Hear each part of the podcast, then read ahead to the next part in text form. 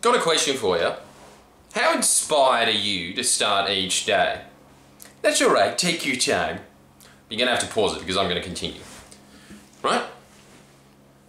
That's what's happening next. Just watch the video again. Look, you know that there are people that wake up at 6 AM each morning. I'm not one of those people, by the way. But there are people that wake up at whatever time they wake up, they jump out of bed, yes! They go on a little jog, thank you God, and those people are called Vietnamese refugees. But apart from them, there are a select few people, usually I'm imagining they have those 80s joggers suits that match perfectly with their wife, and they walk down looking very hot for a 70-year-old, and you know that they return to their mansion and get on with whatever it is that they do, which I assume is invest in soybeans. And they're really happy about it.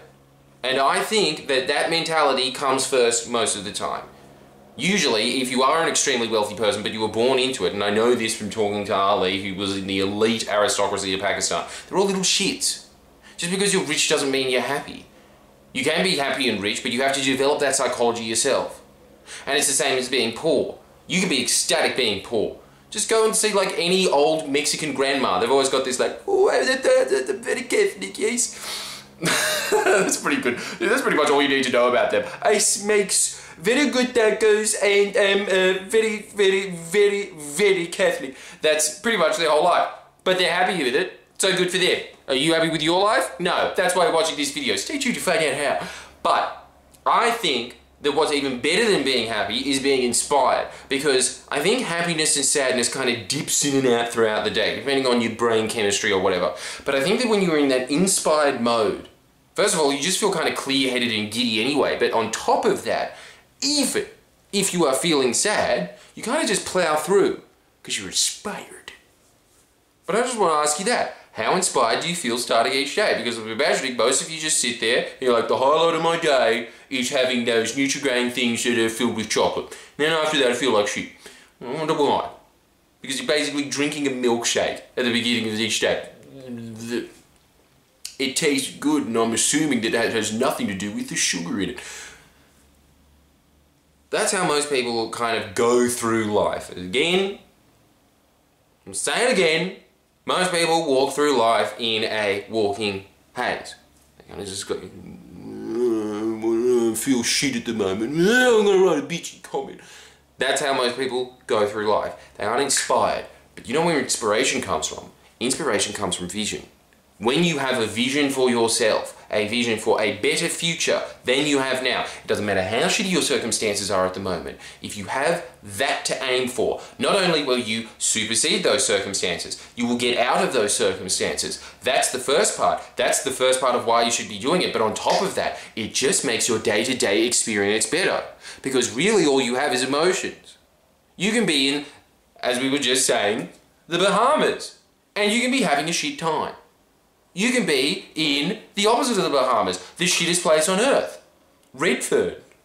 You can be in Redfern and have utter joy and fulfillment in life. It just depends on what you're focusing on.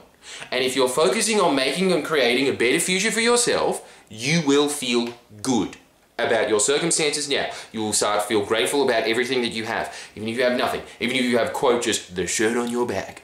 That is why a lot of Vietnamese refugees are so happy in Australia, and they move on to starting up bakeries and laundromats and all of these really repetitive, boring jobs that no one else wants to do, and they love doing it. They get up each day inspired, being like, yay, I'm not in fear of just like walking on a landmine today. That's a good thing. They have all of these little things that they're very grateful for, and so that psychology sort of propels them into the point that they are wealthy. It's the same thing as my girlfriend's parents. When they came here, extremely poor.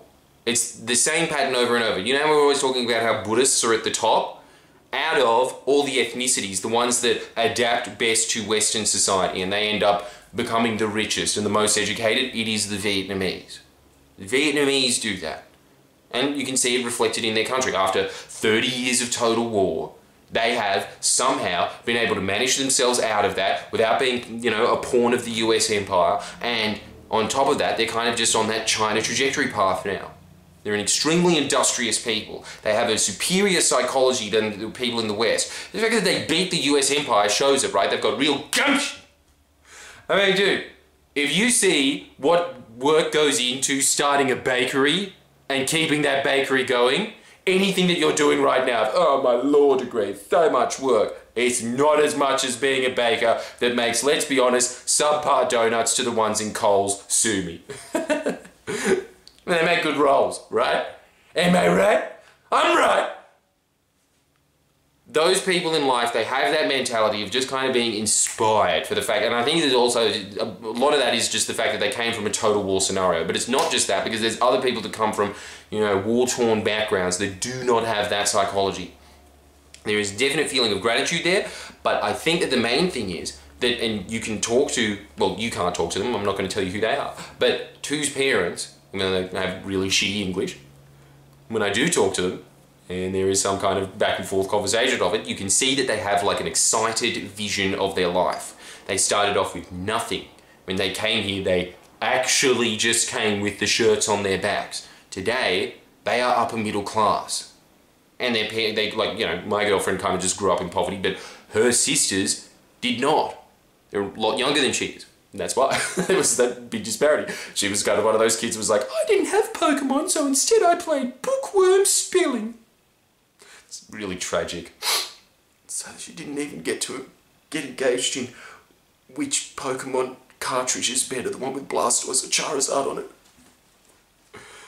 it. It's so weird. That's so pathetic how removed our childhoods are. All these like pieces of shit watching just be like, oh yeah. You had Pokemon, what are you sad about? But it's that feeling, I think, of getting up each day and being excited by the fact that you're alive. That comes from having a vision, having a clear vision, an exciting vision of where you want to be in life. And you can create that for yourself right now. If you are not feeling that, if you're not feeling this thing of like every second is worthwhile, every second is exciting to me, you can do that. I don't know why I was going to like, but you can do that. You can do that. It's just about setting the right goals for you personally. If you are not feeling that, if you're not feeling that jumping out of bed and then naturally just wanting to work on those goals, then they aren't big enough. They're not exciting enough to you. I actually think that it's the exact opposite way around. I think that when people say like, set realistic goals, I think what they're talking about is setting the, you know, implementation goals. You set those ones realistically, right? Just those little steps up the way, and you just pat yourself on the back for doing those things. But those big end result goals of, I don't know, I want to live in a solid gold mansion and have a solid gold Ferrari, so obviously it doesn't work. You have to put those in your head, because just that pursuit, that little carrot in front of you, changes your psychology. That's what you're focusing on every morning. Your entire life is just through the camera lens of focus, right? If you're just putting that camera, such an old example, but if you're just putting a VHS camera at a party and you're showing someone puking, that's what you've got to remember about that party. If you show just like some Chad making out with two bitches, that's what you've got to remember about that party. That's how your life works as well. It's just whatever that camera is focusing on. And if you are making your brain focus on something that is big, something that is exciting, first thing in the morning, you are going to be inspired. And if it just keeps getting drilled into your head over and over again, you just start subconsciously moving towards it. So I want you to do that for yourself.